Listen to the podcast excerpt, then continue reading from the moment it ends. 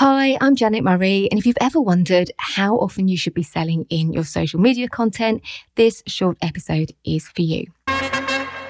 What percentage of your social media posts should be sales related? So let's say you post on Instagram four times a week. How many of those posts should directly link to a product or service that you sell? Well, I get asked that question all the time, and my answer might surprise you. 100% of what you post should be sales related. Let me just repeat that again in case you missed it. 100% of what you post should be sales related. So, just to be clear, I'm not saying that every post you put on Instagram, LinkedIn, Twitter, Facebook, or wherever you post should be about your products or services. It certainly shouldn't be buy my stuff, buy my stuff, buy my stuff, because if you do that, people will very quickly tune out. What I am saying is that if you're approaching your content in a strategic way, every single piece of content should have a purpose. So even if you don't have a direct reference to a product or service you sell, it should be part of your bigger strategy of moving people towards becoming a customer or client of yours or buying a particular product or service. So your content doesn't have to be about a product or service that you're selling today or next week. In fact, if you're approaching social media selling in a strategic, intentional way, you're probably not going to do that many posts about things that you're selling right now because not everyone in your audience is ready to buy from you right now.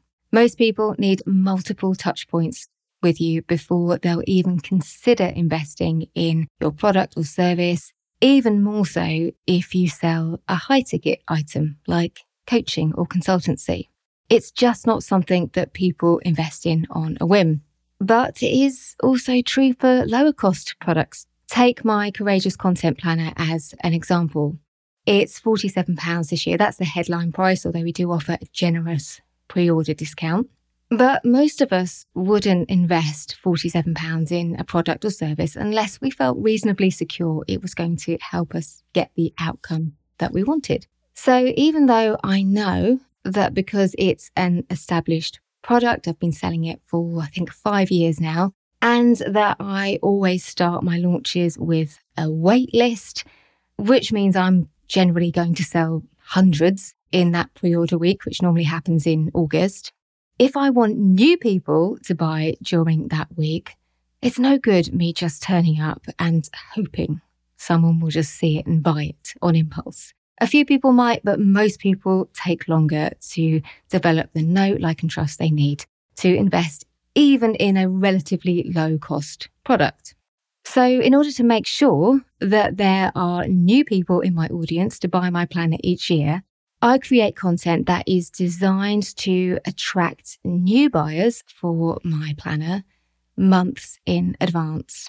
It's why I publish content about content planning and creation all year round because if people have been listening to my podcast for months and finding it useful, when the pre orders open, generally in August, they'll be far more likely to buy.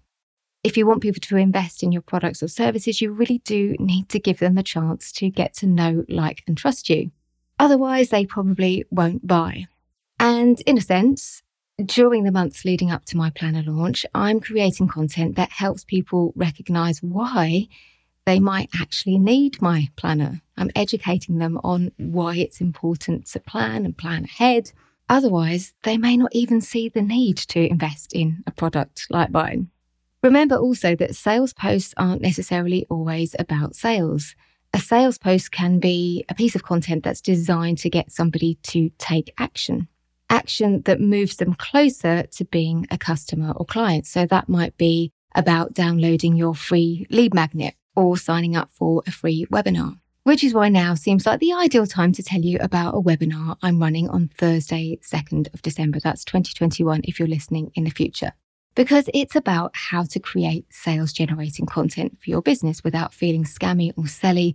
And I will go a lot deeper than I have in this short podcast episode on what kind of content you need to be creating to sell more on social media.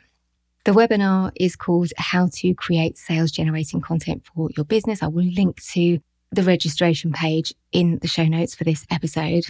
And the replay is available for 24 hours. So if you're listening in the future, after it's gone out, you're probably not going to be able to access this webinar, but I will run something similar next December. So that's December 2022. And it's definitely the kind of thing that I work on with my clients in my Courageous Club community. I'll put a link for that in the show notes too.